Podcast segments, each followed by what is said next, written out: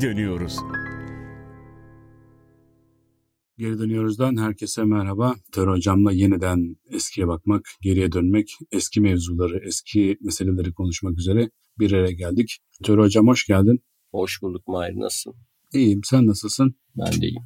E hocam biliyorsun artık geri dönüyoruzun ömrünü tamamladığına dair duyurular yaptığımızdan beri çok yoğun bir tazik altındayız. Bitmesin devam etsin e, diyenler var. Ben bu podcast dizisiyle moral buluyordum. Moralimi elimden alamazsınız diyenler var. Ama öte yandan her güzel şeyin de bir eh, sonu var. Biz zaten bu işi biraz çoluğumuza çocuğumuza hatıra kalsın diye yapalım istemiştik. Yani 50 bölüm de hiç fena değil hatıra bırakmak için.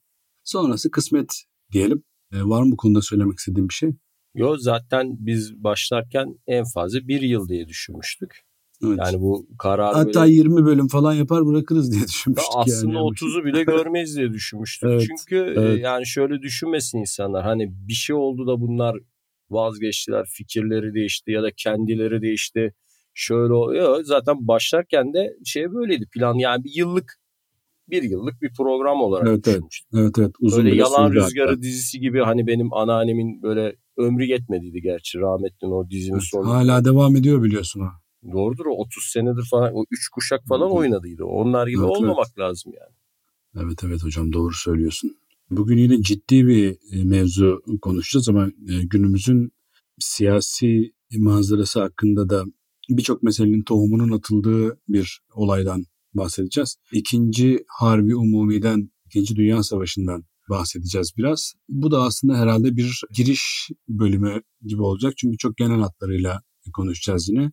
Bu 50 bölümlük seri içerisinde bir yere sığdırabilirsek belki bir parti daha konuşuruz. Ama yine de yarım bıraktığımız başka konular da var. Belki onları bitiririz. E, tabii biz bölümlere programa girmeden 30 saniye önce karar verdiğimiz için bunu düşünmek için çok erken şu anda. İlk sorumu sorarak başlamak istiyorum hocam. Yine sana çok şey bir idiot sorusu soracağım. Sana konunun anlaşılması için çok basit, çok cahilce sorular soruyorum. O yüzden şöyle yorumlar alıyorum hep. Yani töre iyi de bu geri zekalıyı nereden bulmuş yanına acaba falan. Ee... Yani sen cahilce soru soruyorsun diye insanlar seni gerçekten cahil sanmaya başladı. Hocam yani konunun anlaşılması için soruyorum ama tabii ki senin yanında cahil sayılırım. Şimdi e, ilk sorumu bu cehalet bandından çıkmadan sorayım. Hocam ikinci dünya savaşı neden çıktı? Neden oldu? Yani bir tane zaten bütün dünyanın helak olduğu savaş yaşanmıştı. Aradan daha 30 yıl e, geçti geçmedi. Neden bir tane daha savaş bu denli büyük, bu denli kanlı, bu denli e, yıpratıcı, dünyaya da çok ciddi zararları olan bir savaş neden yaşandı? Buradan başlayalım. Bunun sebebi Birinci Dünya Savaşı denilen yani bizimkiler Cihan Harbi derdi biliyorsun tarihçiler. Cihan Harbi'nin yarım kalan hesaplarını kapatmaktı. Çünkü Birinci Dünya Savaşı büyük haksızlıklarla bitti ve sonuçsuz da bitti aslında. Yani ben burada resmi tarih görüşlerinin dışında bazı şeyler söyleyeceğim. Bana göre İkinci Dünya Savaşı'nın en büyük sebebi Birinci Dünya Savaşı sonucunda Alman halkına yapılan haksızlıktı. Yani bunlara çok büyük haksızlık yapıldı. Çünkü savaşın sonunda, birincinin sonunda ateşkes çağrıları yapılırken o Amerika'dan, o Wilson'lar falan kimse kimseden Hı. toprak almayacak, kimse intikam almayacak. Herkes savaşın başladığı zamanki sınırlarına geri dönecek taahhütlerinde bulundu. Ve Almanlar böyle teslim oldular yani. Hı. Aslında Almanlar savaşta da yenilmedi. Hani biz şey deriz ya hani Almanya yenildi biz de yenik sayıldık. Bizde efsanesi vardır. Onun kaynağını da şöyle onun kaynağı aslında şeydir. Bulgaristan'ın savaştan çıkması nedeniyle biz Almanya'dan yardım alamadığımız için biz de savaştan çıkmak zorunda kalıyoruz. Orijinali bu. Sonra evrile evrile bu. Almanya yenildi biz de yenik sayıldık bir öz savunma sistemine dönüşüyor. Hocam Almanlar yenilmediyse o zaman biz de yenilmemiş sayıldık diyebilir miyiz? Ya zaten bu eşli batak mı yani o yenildiyse yenildiyse. Sen devam et yani savaşa. Yani aa ne yapayım ben okey okeyde şey mi oynuyorsun? Bak 2. Dünya Savaşı'nda Almanya yenildi ama Japonya devam etti mesela kaç ay daha savaş. Yani bu böyle bahane mi olur? Bir de üstelik bunu söyleyenler mütareke tarihlerine bile bakmıyorlar. Mütareke tarihlerine ilk Bulgaristan çekiliyor. ikinci Osmanlı İmparatorluğu. Sonra Avusturya. En son Almanya. Yani son mütareke Almanya. Almanya sonuna kadar direniyor zaten. Zaten şey diyor beraber diyor yapalım. Ayrı ayrı ayrılmayın savaştan. Neyse. Şimdi savaş bittiğinde Birinci Dünya Savaşı Almanya'nın sınırlarının içinde tek bir düşman askeri yoktu. Zaten savaş hiç Almanya'da olmadı. Bütün savaş Fransa içinde oldu. Batı cephesinde. Hı hı. O Verdunlar falan Paris'e yakın bölgelerde oldu. Almanlar savaş görmedi ki yani. Alman kentleri birinci savaşta savaş görmedi. Zaten doğuda Çarlık Rusyası'nı dağıttılar biliyorsun. Hı hı. Ukrayna'ya kadar ilerlemişti Alman ordusu. E batıda da Fransa içlerinde savaşıyorsun. Sonra birdenbire bir mütareke, bir Versay Antlaşması. Abi bakıyorsun ki bütün böyle değerli toprakların gitmiş. Yani çelik havzaların ruh havzası gitmiş. Ne bileyim işte Doğu Prusya, Prusya gibi Almanya Alman yapan yani Alman birliğini sağlayan, Hı hı. Alman ruhunun temsilcisi toprakları Polonya diye o anlaşmalar sonucunda yeniden ortaya çıkan devlete bırakmışsın. Yani savaşmadığın bir Polonya'ya toprak veriyorsun. Savaşta olmayan, var olmayan bir ülke Polonya. Hı hı. Senle savaşmamış, senle savaşarak toprak almamış. Şimdi insanlar bazı şeyleri kabul eder. Çünkü yani savaşıyorsun, yeniliyorsun. Hadi yen, seni yenen adam senin toprağın al. Ve Burada bir de savaşmadığın ülkeler Danimarka'ya bile toprak verdiler ya. Almanya'nın o ikinci Reich dediğimiz imparatorluğun çöküşü sırasında Fransa'ya toprak verildi. Hadi Fransa ile savaştın yenilmediysen de Amerikalılar gelmese zaten yenilmiyorlardı. Danimarka'ya da toprak veriyor. Yani Polonya'ya toprak veriyor. E bu Alman halkında bir gurur kırıcı bir şey yol açtı. Bir, bir öfke patlamasına yol açtı. İz bıraktı değil mi hocam? Evet. Travmatik bir Yani iz bıraktı. Milyonlarca savaştan dönen işsiz insan, genç insan bu yenilgiyle karşılaştı. Yenildiklerine inanmıyorlar zaten. Çünkü dediğim gibi hiçbir Alman toprağı düşman işgali altına girmediği için hiçbir düşman askeri Alman topraklarının içine sızmadan bir barış antlaşması yapıyorsun ve neredeyse ülkenin beşte birini ona buna dağıtıyorsun. Bundan dolayı Alman toplumunda bu yenilgiden bir günah keçisi arandı. Ha, burası tartışmalı tabii. Yani burası, burada başlıyor aslında konu. Yoksa bu insanlar tepki duymakta haklı ama tepki neye yöneldi? Bir, sosyal demokrat hükümete ve sosyal demokrat hükümet nezdinde bütün sola yani işte bunlar bize ihanet ettiler, bizi içeriden yıktılar. Yoksa biz kazanırız bu savaşı dediler. Bir de Yahudilere bu iki toplumsal gruba öfke yöneldi ve ikinci savaşa doğru bir rövanş yani hem bu hainler olarak gördükleri sosyal demokratlar, komünistler ve Yahudiler hem de dışarıdan İngilizler, İngilizleri sorumlu tutuyorlar. Amerikalılar, Anglo-Sakson dünyaya karşı bir öfke.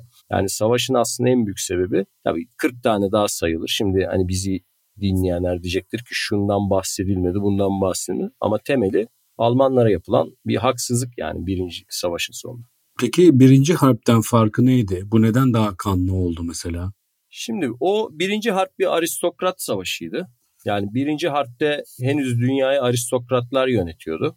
İşte Almanya'da kaiserlik vardı.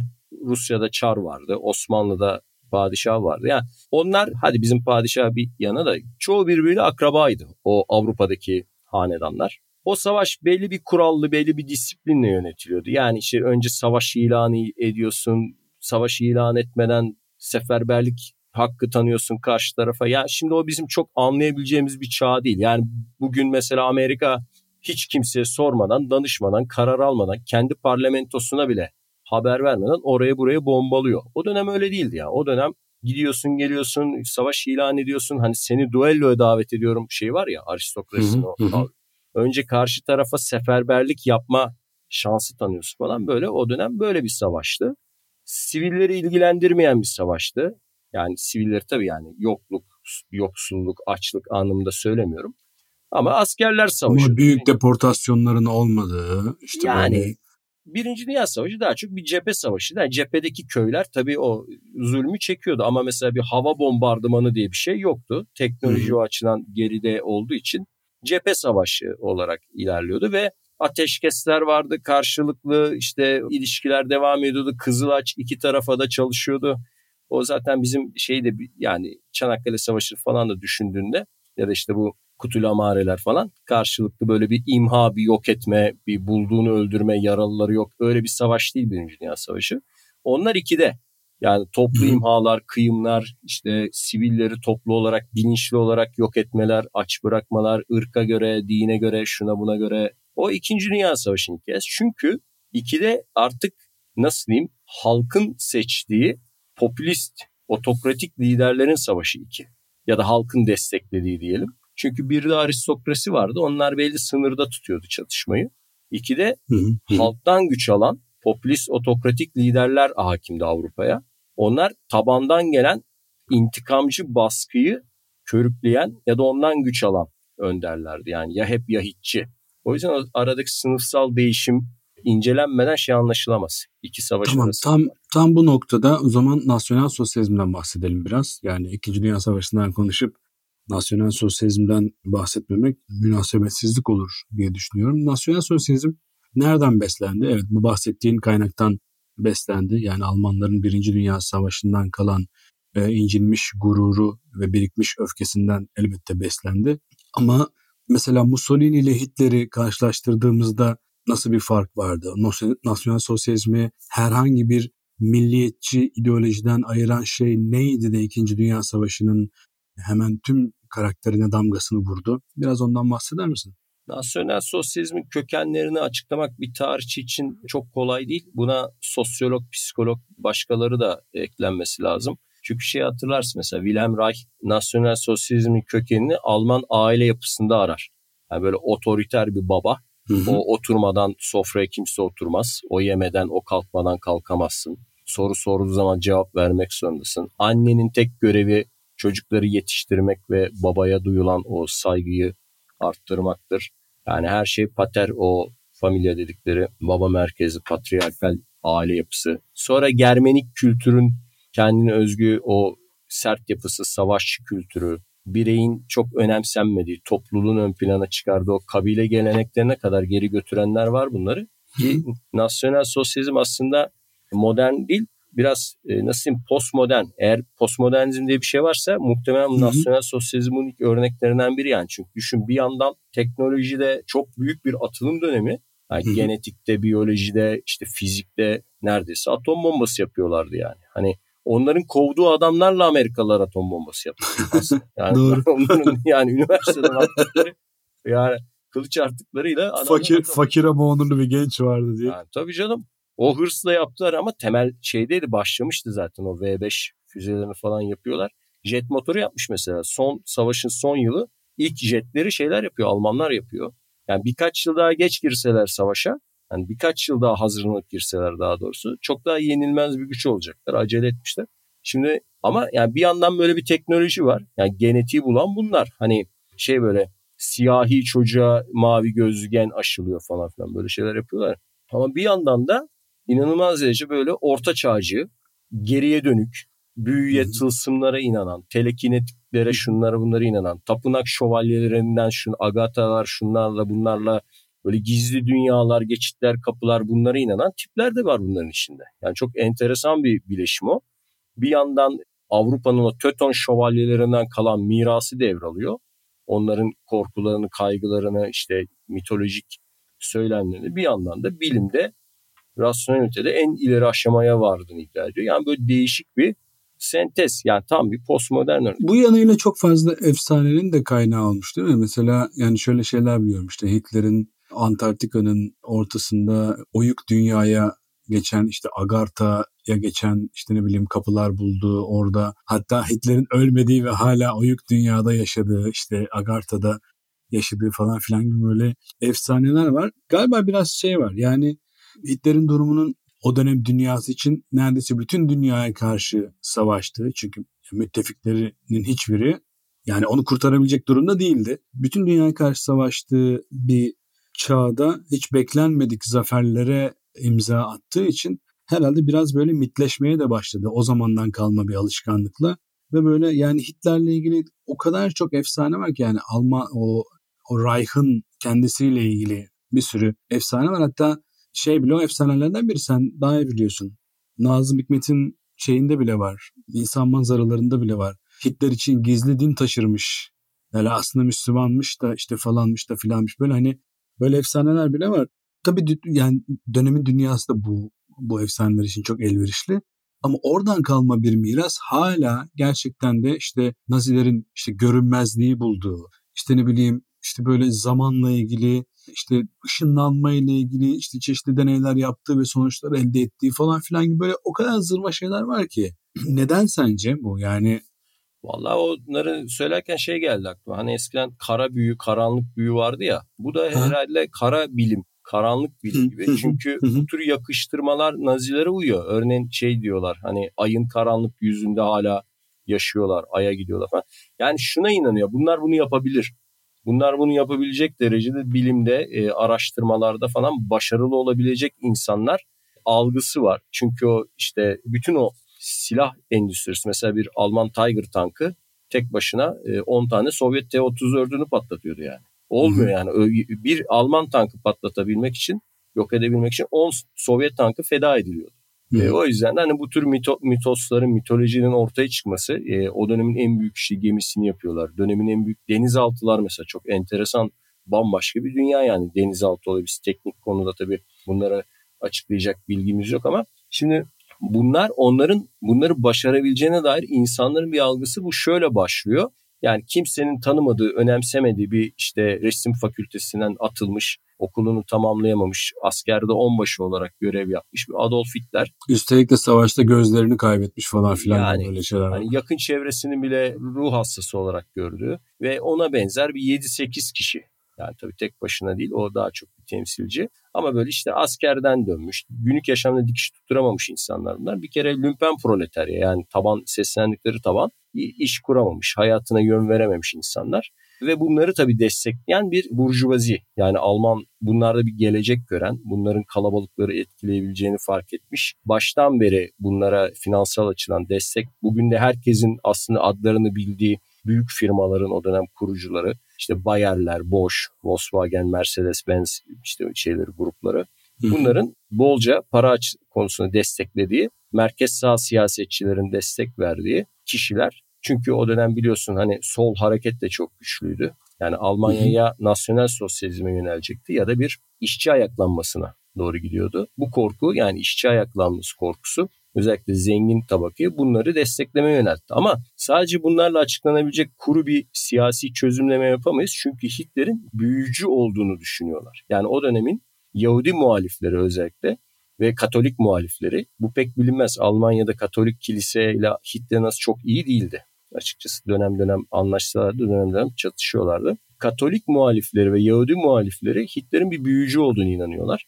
Yani gizli bilimlere sahip olduğunu, etrafında böyle insanları etkilemeye ses tonuyla konuşmasıyla ya bu anlamda gerçekten büyücü. Yani eğer e, şey düşünürsen milyonlarca insan o görüntüleri izlemişsindir.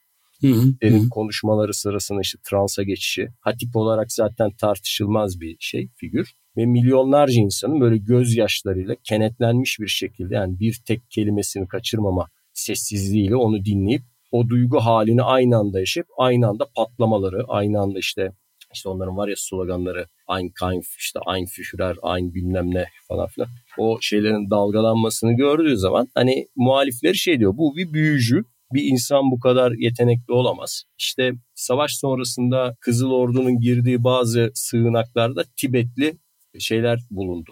Yani intihar etmiş çoğu. Tibetli rahipler bu gerçek. Hı, evet biliyorum bunu. Ha, bir dönem bu bir heyet yolluyor şeye bunlar. 33'te mi 39 e, savaşın hemen öncesi. Çünkü şey arıyorlar ya Aryanların kökeni, kaynağı işte bir takım hı hı, hı. Tevratik metinlerin şeylerine takip ediyorlar. Arkeolojiye de çok meraklılar biliyorsun yani. Evet. Arkeolojiye çok tutkunlar. Bunu hani Indiana Jones filmlerini hatırlarsan her bölümde bir mutlaka şey vardır yani. Bir Nazi bilim ekibi hep karşısına çıkar rakip olarak nereye gitse. Arkeolojiye de çok meraklılar. Aryanların kökenini ararken Tibet'e gitmişler. İşte güya orada anlatılan rivayet işte bir takım işte o senin bahsettiğin yeraltı krallıklarının sırlarını bilen rahipler toplayıp Almanya'ya getirmişler. Onlar da onlara kitle büyüleme sanatını, insanları etkileme sanatını falan öğretmiş. Yani bu şeyden beri var. Yeni bir şey değil bu yani. Hani popüler bir kültür anlamında bu daha Hitler iktidara ilk geldiği yıllardan beri daha ortada savaş yokken bu normal bir insan olamaz, sıradan bir insan olamaz. Bu işte ruhunu şeytana satmış ya da işte çeşitli büyücülerden takım taktikler öğrenmiş biri diye düşünüyorlar. Peki hocam daha fazla Hitler'den bahset. Ben bir şey Mussolini Hitler farkını onları karşılaştırmayı istemiştim aslında senden ama yani çok bu Nazim meselesi çok Hitler meselesi üzerine hani kitlenmeyelim istiyorum ama bir yandan da hani sormak istediklerim var. Mesela antisemitizm mesela bu savaşta nasıl bir rol oynadı? Çünkü yani 6,5 milyon Yahudinin öldürüldüğü söyleniyor. Nasıl oldu da oldu yani? Hani antisemitizmin 2. Dünya Savaşı'ndaki Alman ilerlemesindeki e, Alman ekonomisinin, Alman savaş ekonomisinin e, merkezindeki rolü tam olarak ne yani? Bu kendilerini doğrulatmak için buldukları bir sahte suçlama yollarından biriydi. Çünkü Almanya'da Yahudilerin nüfusa oranı yüzde birdi. Ekonomiye falan hakim değillerdi. Daha çok küçük orta ölçekli esnaftılar. Gerçek Alman sanayisi, burjuvası, Krupp gibi işte o diğer Boş gibi zaten işte Germenik kökenden gelen insanların elindeydi. Yahudiler Almanya'ya bağlıydı. Yani tersine söylemler de yalandı. Yani nasyonel sosyalistin kitleleri coşturmak için gerçekleri çarpma yöntemlerinden biriydi. Çünkü bir yerde okudum şimdi hatırlamıyorum. 13 binden fazla Alman Yahudisi Birinci Dünya Savaşı'nda demir aç madalyası kazanmış. Hı hı. Yani cephelerde en tehlikeli yerlerde görev almışlar. Sonra bu Nazilerin öncülerinden biri şimdi adını hatırlamıyorum. Ya yani şey diyor Yahudiler savaşmadı. Bunlar işte vatansever değildi. Bana diyor Birinci Dünya Savaşı'nda ölen tek bir Yahudi asker gösteremezsiniz diyor. Bu adamı bir Yahudi baba üç oğlunu da cephede kaybetmiş. Birinci Dünya Savaşı'na Alman ordusu saflarını kaybetmiş bir baba mahkemeye veriyor. Henüz hmm. Naziler iktidarda değil Weimar dönemi ve mahkum ettiriyor adamı. Yani bu bir balondu. E, Yahudilerin işte ülkeye ihaneti ne bileyim. Ama şu vardı Yahudiler Komünist Parti'yi çok destekliyorlardı. Yani o dönem Alman Komünist Partisi eğer sorun buysa yani politik açıdan evet yani hı hı. Naziler açısından temel meselelerden biri politiklerdi ve genelde solda konumlanıyorlardı. Onun dışında bu öfkenin temelleri için tabii orta çağlara kadar geri dönmek gerekiyor. Yani nasyonel sosyalizm neticeli bir orta çağ hareketi kafa yapısı olarak. Yani teknolojiyle buluşmuş bir orta çağ hareketi yani o açıdan bakarsan. Yani Hı-hı. orta çağdaki pogromlar, işte Yahudilerin İsa katili olarak suçlanması, genetik Hı-hı. olarak suçlanmaları. Hı-hı. Yani işte İsa'nın işte çarmıha gerilmesinden işte Kudüs'teki 8-9 tane Yahudi sorumlu değil. Bütün dünyadaki Yahudiler. Yani o dönem Hı-hı. Semerkant'ta yaşayan, o dönem İberya'da yaşayan, hayatını hiç bu olayı duymamış ve duymayacak olan nesiller ve bunların bütün torunu hepsi suçlu. Bu genetik bir suçlama. Bu kaynak kilise babalarından beri yani şeyde vardı, Hristiyan dünyada vardı. Nasyonel sosyalistler bu şeyi sömürdüler, kullandılar, yeniden yorumladılar ve kendi çıkarlar açısından bir araç haline getirdiler. Hocam peki en sevdiğim kısma geliyoruz. Hitler'i kim durdurdu? Amerikalılar mı durdurdu Amerikan filmlerindeki gibi yoksa şanlı bayrağıyla insanlığın tarihini yeniden yazan Sovyetler Birliği mi durdurdu? Valla bu sorunun cevabı bizi dinleyenler internette herhalde bulabilirler. Bugs Bunny'nin bir bölümü vardır. Bugs Bunny yanlışlıkla Almanya'ya gider.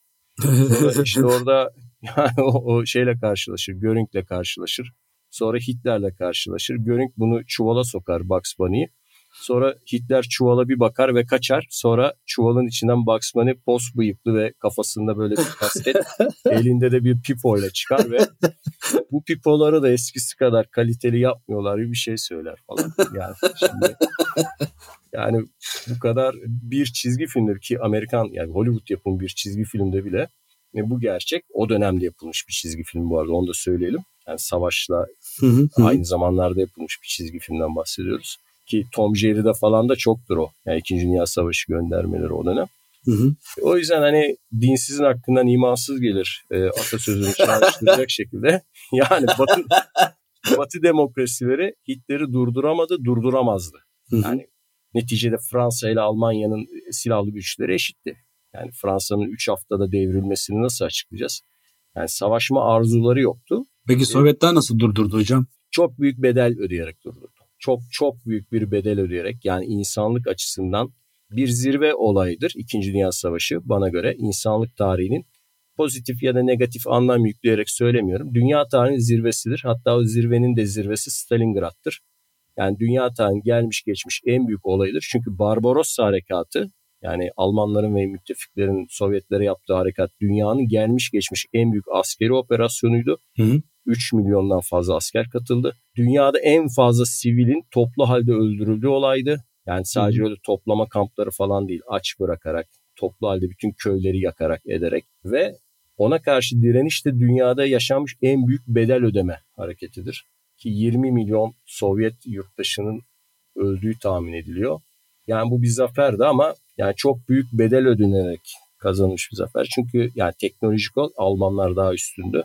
Ve kimse de Sovyetlerin Almanlara iki aydan fazla dayanamayacağını düşündüğü bir zamandan bahsediyoruz. Almanlar o kadar kendine güveniyor ki şeyde başlatıyorlar Barbarossa Harekatı'nı 22 Haziran'da. Yani aslında daha önce başlatacaklarmış ama Yugoslavya'daki Yunanistan'daki işte gecikmeler, İtalyanlar yüzünden yaşanan gecikmeler Hı-hı. Almanları geciktiriyor. Ama nasıl olsa bu işi iki ayda hallederiz düşüncesiyle yaz ortasına doğru bu harekatı başlatıyorlar. Yani ve o dönemin bütün askeri uzmanları bu iş Eylül'de biter. Yani Eylül'de artık Alman orduları Moskova'ya girer diye çizmişler yani olayı. Ama Proletarya Partisi savaşta en ön safta olduğu için hocam Berlin'in içine sığınağına kadar giderek Hitler ve avanesinin bir sinek gibi ölerek tarihe karışmasına vesile oldular. E bunun başka bir açıklaması yok. Yani tamamen ideolojik bir ve vatanseverlik duygusunun bileşimi. Orada tabii Sovyetler Birliği Komünist Partisi mantıklı bir esneme yaşadı ve eski Rus ve Sovyet halklarının tarihinden gelen değerleri yeniden yardıma çağırdı. Mesela şeyi hatırlarsın o Alexander Nevsky filminin çekilmesi. Hı hı. Teuton şövalyelerine karşı Alexander Nevsky'nin direnişinin tekrar hatırlatılması. Hatta Özbekistan'daki camilerde, hutbelerde şey okutulmuş. Allah Kızıl Ordumuzu muzaffer kılsın amin falan duaları. Patrikhane'nin tekrar kurulup ki Büyük Petro kaldırmıştı Patrikhane'yi biliyorsun. Tekrar Stalin'in Patrikhane'yi kurdurup işte bütün gün din adamlarının cepheye adam taşıması falan gibi. Yani orada da bir esneme de var yani. Orada da hani saf bir komünist ideolojiyle değil Orada da yerel kültürlerle birleşerek bunu bir gerçek bir vatanseverlik savaşı ki biliyorsun onlar ana yurt savaşı derler. Hı hı. Bu savaşa dönüştürmesi o büyük bir başarıydı. Yani şöyle düşünelim. Hitler çevresini dinlemeyen bir liderdi. Yani komutanlarını. Onların önerilen ki Rommel'i dinleseydi muhtemelen Almanya savaşı kazanacaktı. Rommel şey diyor çünkü. Yani Sovyetler Birliği'ne değil Mısır'a gidelim. Petrol bölgelerini ele geçirelim. Gelecek petrolde diyor. Yani şeyle oyalanmayalım. Ama diğer nasyonel sosyalistlerin çok eskiden beri bir anti-Rus takıntıları var. Anti-komünist takıntıları. Takıntılı insanlar bunlar aynı zamanda. Sağlıklı insanlar değiller yani çok her bakımdan. Yani illa komünizmi yok edecekler ve ille Slavları da yok edecekler. Çünkü Slavlar biliyorsun Aryanların bozulmuş bir versiyonu. Hı hı. Türklerle Moğollarla karışmış aşağı bir ırk yok edilmeleri gereken bir şey parazit ırk olarak görüyorlar Slavları ve onların Hı-hı. topraklarını şeyleri açacaklar. Alman göçmenleri açacaklar. Böyle hayalleri de var. Bunlar birleşince işte bu Barbarossa harekatına dönüşmüş hikaye. Ama işte orada ana yurt savaşı denen olaydaki başarı öbür tarafın esnekliği. Yani bir taraf kazanabileceği insanları kaybederken ki Alman ordusu ilk Sovyetlere girdiğinde Baltık Cumhuriyeti'ne falan çiçeklerle karşılandılar. Yani Riga'da hı hı. falan Ukrayna'da yani kurtarıcılar olarak Müslümanlar bile demin dedin ya birçok mesela hı hı. bizim Enver Paşa'nın kardeşi Nuri Paşa falan hepsi şeye hazır. Türkistan'a gidecekler geri alacaklar falan oraları. Ama öyle acımasız bir siyaset izlediler ki bir süre sonra insanlar Sovyet rejiminden muzdarip olanlar dahi, şikayetçi olanlar dahi kesinlikle Sovyetlerin yanında yer aldılar yani. Sovyetlerden medet umar hale geldiler. Evet öyle oldu. Çünkü gelen adam e, giden gidecek adamı arattır hale gelince orada savaşı kazanan biraz da şeyin esnekliğiydi yani Komünist Parti'nin esnekliği. Hocam hiç Sovyetler bölümü yapmadık bu arada. Bu da bize dert olsun. Belki bu kalan birkaç bölümümüzden birinde biraz Sovyetlerden konuşabiliriz. Fakat yine bu işte ikinci e, harbi umumiye dönecek olursam şimdi çok alakasız bir şey var. Ya, fotoğrafın hiçbir yerine hiçbir şekilde oturmuyor. Japonya. Japonya neden Almanya'yı destekledi abi? Japonya çözümlenmesi en zor konu. Çünkü bir bakıyorsunuz haklılar, bir bakıyorsunuz haksızlar. Japonya Asya Asyalılarındır sloganıyla savaşa giriyor. Çok etkileyici bir slogan. Zaten Hint milliyetçilerinden Türkçülere kadar ki sen hatırlıyorum hı-hı, çok hı-hı. eski yaşlarda onları çok çevirilerini evet, yapmıştın. Yani Osmanlı'da çevirdim. Türkler arasında hani Japonya duyulan hayranlık çünkü bir Asya gücü ilk defa bir batı gücünü yeniyor. Rusya 1905 savaşını yendiler. Yani modern yöntemlerle yeniyor. Öyle Zulu kabileleri gibi tuzak kurarak falan değil yani. Hı hı. Onlarla aynı teknolojiyle yakalayarak onu geçerek yeniyor. Bu çok önemli. Yoksa Afganistan'da... Zululardan kınama mesajı alacaksın hocam. ya, ya mesela Afganlar da İngilizleri yenmiş. Yani üç defa İngiliz, İngiliz ordusunu Afganlar bozgun ırktı ama yani İngilizlerden daha büyük bir teknolojiyle yapmıyorlar. Yani dağlarda gerilla savaşıyla yapıyorlar. Japonya bu anlamda örnek yani Batı'yı Batı teknolojisiyle yenmesi açısından bir milat. O yüzden Japonya'nın savaşa girişi birçok solcu entelektüelin de kafasını karıştırmış. Çünkü bunlar girdikleri her yerde Japonlar. Endonezya'da, Siam'da. Siam da denmiyor galiba artık değil mi Mahir? Evet hocam. Değil mi? Yani hatta dur Birmanya diyeyim sana. Birmanya'yı da değiştir. Dur onu da düzelt. Birmanya ee, ne oldu? E, Myanmar oldu hocam. Myanmar oldu. Ama 2. Dünya Savaşı anlatırken herhalde Birmanya diyebiliriz değil mi? O zamanlar Birmanya evet, oldu. Evet hocam tabii tabii. Yani orada bir şey yok. Beis yok. Neyse Japonlar her girdikleri ülkede Vietnam'da falan şey aşıladılar Asyalılara. Yani Asya Asyalılarındır slogan aşıladılar ve gerçekten de çekilirken de oradaki milliyetçi örgütlere gruplara silah dağıttılar ve daha sonra Vietnam'da, Laos'ta anti sömürgeci bir savaş başlamışsa Endonezya'da bunda Japonların Batılıları yenebilmesi. Evet bir Asyalı güç geldi burada Pasifik'te Hollandalıları, Fransızları yendi. Demek ki bunlar yenilebiliyormuş. Yani demek ki bu kader değil bir sömürgecilik anlayışını oluşturdu. Fakat tabi Tanrı Yanus'un iki yüzü gibi Japonların da Çin'de yaptığı bir katliam var ki o da herhalde dünya tarihinde eşi benzeri olmayan bir çok dehşet bir olay. Ve Mançurya'da değil mi hocam? Evet Mançurya'da, Çin'de yani hem milyonlarca insan ölümü sebepsiz yere yani bir soykırım hı hı. hem de yüz binlerce kadının seks kölesi haline getirilmesi yani çok korkunç boyutlu bir olay. Bir yandan da hani ikisini birden değerlendirdiğinde şimdi şöyle bir kafa karışıklığı var mesela Amerika'ya meydan okuyan herkes işte alkışlanmalıdır gibi öyle bir şey değil. Yani Japonya'nın savaştaki rolü o açıdan iki taraflıdır. Bir bakımdan çok kahramanca bir mücadele. Adamların bildiğim kadarıyla Yamamoto'ydu galiba şeyleri, amiralleri. Yani şöyle düşün. Hava Kuvvetleri Komutanı kendisi de uçağa biniyor, intihar dalışı yapıyor yani. Hmm. yani bu saygı duyulacak bir şey. Yani oturduğu yerden masanın arkasına yürüyün aslanlarım yok. Kendi de yani generaller, komutanlar hepsi uçağa biniyor. Kendi de asker gibi en önde savaşıyor. Ama bir yandan da Çin halkına yaptıkları e, eylemler, işler ya da savaş esirlerine, mesela Amerikalı savaş esirlerine falan hani onlar gerçek yani o Kuvayi Köprüleri falan filmleri var ya hakikaten çok acımasız yaklaşmışlar. Kendi askerlerine karşı da esir düşmek yasak. Esir alınma durumuna düşüyorsan kendini öldüreceksin. Herkese bir bomba veriyor. Esir düşmeyeceksin. Esir düşüyorsan bir Japon askeri esir düşemez. Kendini öldüreceksin diyor. Yani onurlu savaş kafası. Onları da şey gibi düşünebilirsin. Nasyonel sosyalistler gibi. Yani bir ayakları tarihin derinliklerinde yani adamlar bir yandan hala samuray kafasında ki biliyorsun o kamikaze olayını Avrupalılar, Amerikalılar anlayamıyorlar. Yani öyle bir yerde saldırıyor ki adam o uçak geri dönmesi mümkün değil. Buraya saldıramaz diyor çünkü benzini yetmez diyor. Şeyi düşünemiyor Amerikalı. Bir Japon pilotun geri dönmemek üzere şeyden havalanacağını bir Amerikalı asla tahmin edemiyor yani. Hocam literatürde de biliyorsunuz samuray kafalı Japon askeri olarak bilinir. Evet.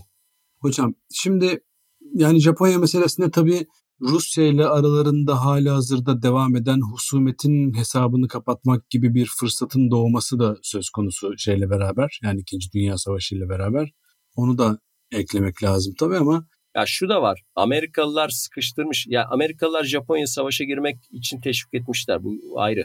Yani Pasifik adalarında Amerikalıların yayılımı Japonya'nın aleyhine giderek büyüyor. Hı hı, Ve biraz hı. Japonya da savaşa itilmiş. Yani o tabii biz şimdi gidip de Amerikan bilmem ne belgeleri inceleyip de bunları bulabilecek durumda değiliz ama yani Pearl Harbor baskınının işte yapılacağından Amerikalıların tahmin ettiğine falan dair iddialar var yani Amerika'daki tarihçiler. Hocam şimdi iki soru soracağım ama süremiz çok azaldığı için lütfen çok böyle jenerik cevaplar rica ediyorum senden kısa kısa.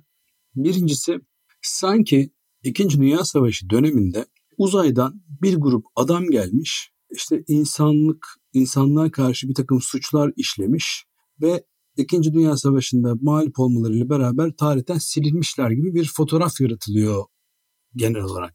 E fakat yani bu e, nasyonel sosyalist işte Hitler, Hitler mitinglerine bilmem falan filan bakıyoruz. O hınca hınç yani on binlerce insanın doldurduğu mitinglerde yaşayanlar şu anda hali hazırda mevcut bulunan Almanların dedeleri işte ya da babalarının annelerinin dedeleri falan filan. Yani bunlar gerçekten var olan gerçek insanlar. Yani böyle hani bir grup uzaylı tarafından yapılmış bir şey değil bu. Yani Alman desteği olmasaydı, halk desteği olmasaydı e, herhalde bu muzaffer duruma erişemeyecekti.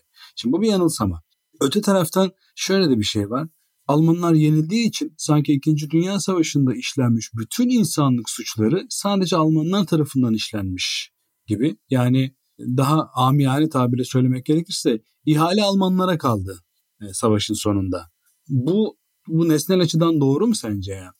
ya bu inkar edilmesi ve artık düzeltilmesi gereken bir hata. Mesela müttefiklerin Alman kentlerine yaptığı bombardımanlar var. Dresden'de mesela 120 bin kişinin falan öldü tahmin ediliyor bombardıman. Yani bu şey askeri hedeflere dönük bir bombardıman değil yani müttefik hava kuvvetleri yaptı. Her, her yere yani.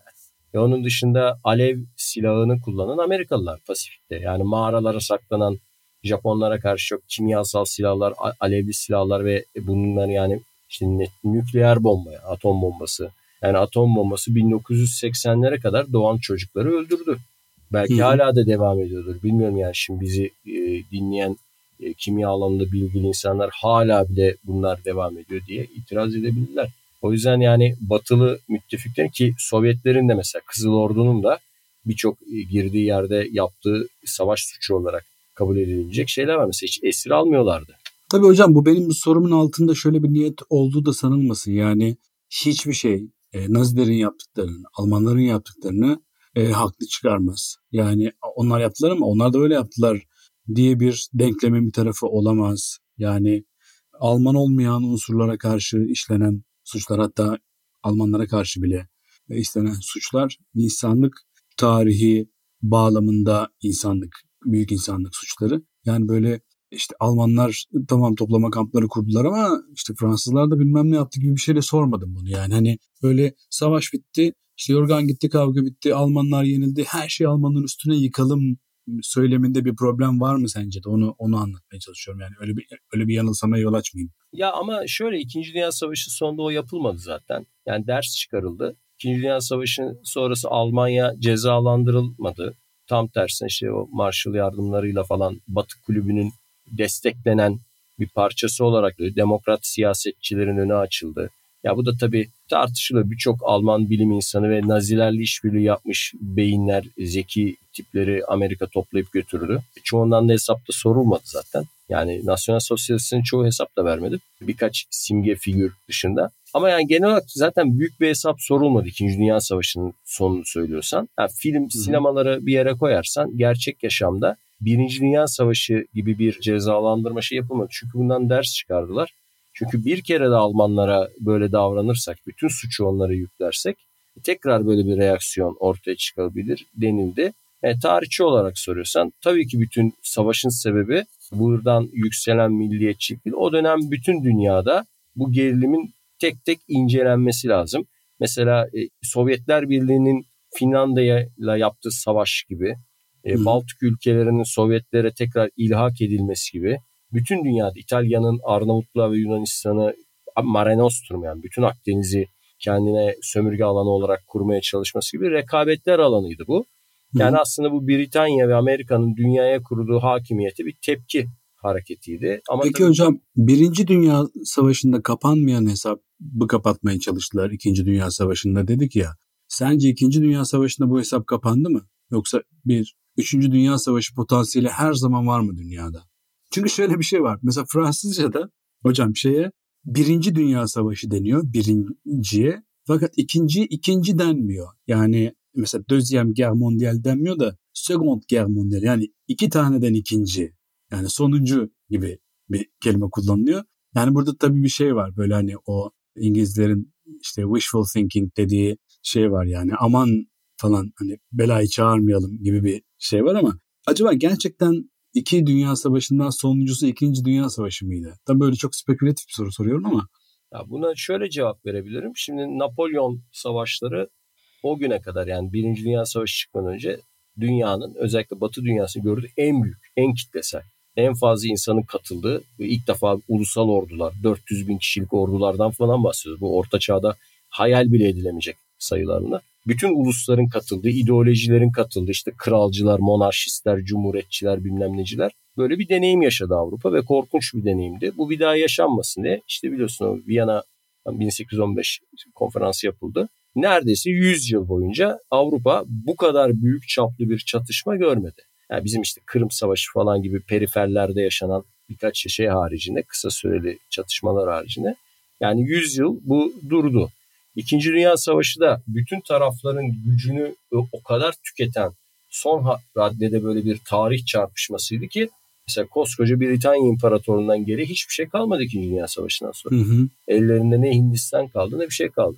Yani o yüzden bu tür bir savaşın üzerinden çok uzun bir süre dünya asla bir daha böyle bir şey yaşamaz. Ama tabii potansiyelleri var. Yani insan böyle bir yani sistemler böyle yani. Hani bir süre sonra bunlar unutuluyor. İnsanlar savaşın verdiği sıkıntıları, acıları yeni nesiller unuttukça bugün tıpkı Nazilerin yeniden böyle revaçta, moda, ilgi çeken, sempati duyulan insanlara dönüşmesi gibi Avrupa'da bugün biliyorsun birçok Avrupa ülkesine benden daha iyi biliyorsun zaten bir tanesini yaşıyorsun. Yani eskiden solun demokrat partilerin, sosyal demokratların kalesi olan ülkelerde mesela Kuzey Avrupa ülkeleri vesaireler şimdi giderek yani bir şekilde nasyonel sosyalist mirası hayranlık duyan, saygı duyan bir takım partiler, hareketler giderek kuvvetleniyorlar. O yüzden bir tarihçi olarak şey diyemezsin. Hani dünya bundan dersini aldı. Bir daha ila nihaye Hocam Hitler'in barış güvercinleri uçacak falan.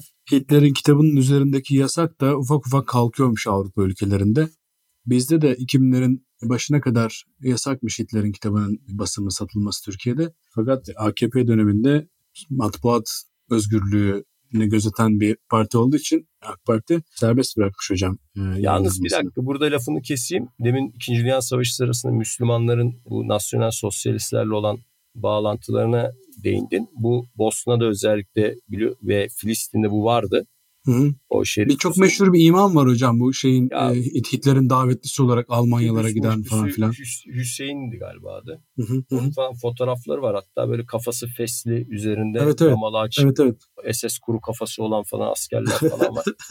Bizim işte eski o bazı Turancı hareketten kopan bir takım radikal grupların Peyami Safa bile kaptırmış kendini yani bayağı. Böyle hayranlıkla evet, evet. dinliyormuş Hitler'i. Ya diyorlarmış Almanca biliyor musun sen? Yok bilmiyorum demiş. Niye? E, çok güzel konuşuyor demiş yani falan. Bayağı insanlar kendini o dönem kaptırmışlar yani. Evet evet o şeylerde falan da var. Ben işte de sen deyince hatırladım. Falan. Mesela İran'da da her kitapçıda kavgam her yerde vardı ve en çok satan kitaplardan biriydi yani. Müslüman dünyada böyle bir tuhaf bir şey var. Sempati Hı. var. Hocam son bir final sorusu soruyorum. Gerçekten bu bölüm inanılmaz uzun oldu. Lütfen yine kısa bir cevap rica ediyorum senden.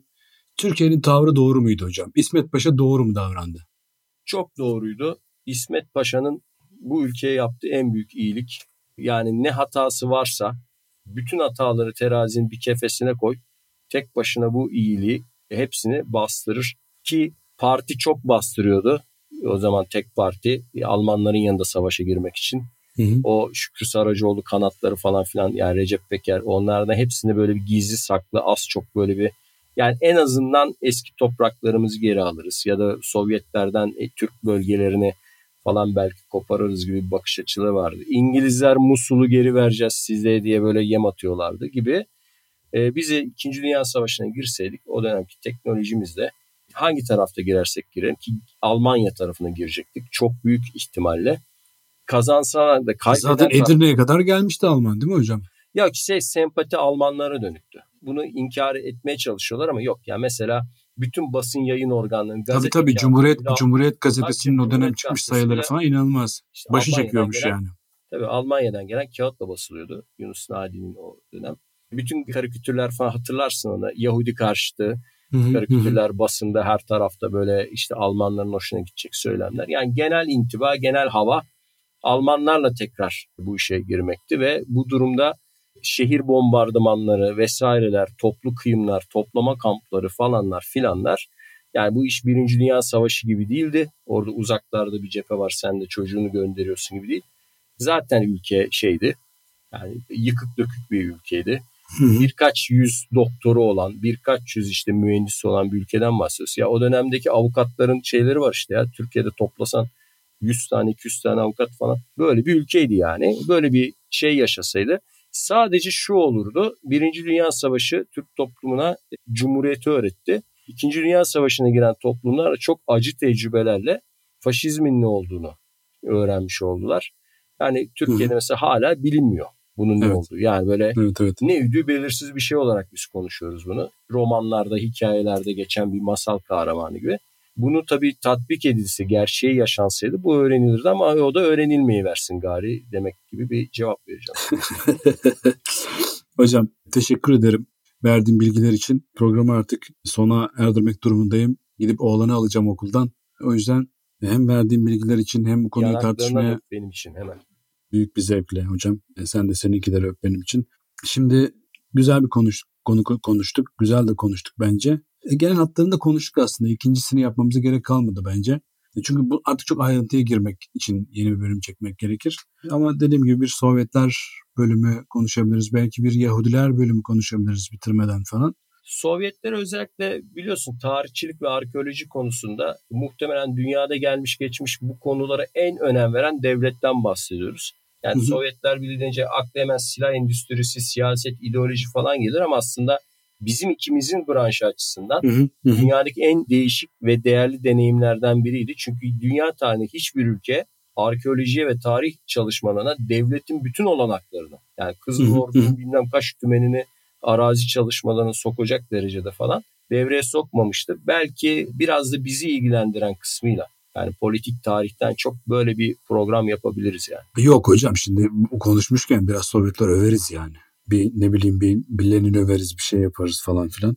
Sen nasıl olsa geri dönüyoruzun finaline doğru gidiyoruz diye artık ne yapalım kapa defteri kapatmadan önce her şeyi böyle anlatalım bitirelim anladın mı? Ben senin derdini anladım. Neyse hocam ben çıkıyorum. Oğlanı alacağım. O yüzden programı kapatıyorum şimdi. Dediğim gibi teşekkür ederim. Yine senin nurlarınla aydınlandığım bir program oldu. Umarım düşük IQ'lu sorunlarımla seni yine çok aşağı çekmemişimdir. Bir sonraki bölümde sonra birkaç bölümümüz var hala önümüzde. E, Ölmez sağ kalırsak yine buluşmayı ümit ediyorum. Var mı söylemek istediğin bir şey? Yok eteme selamlar. Bol Tamam, bol o tamam o zaman müziği alalım.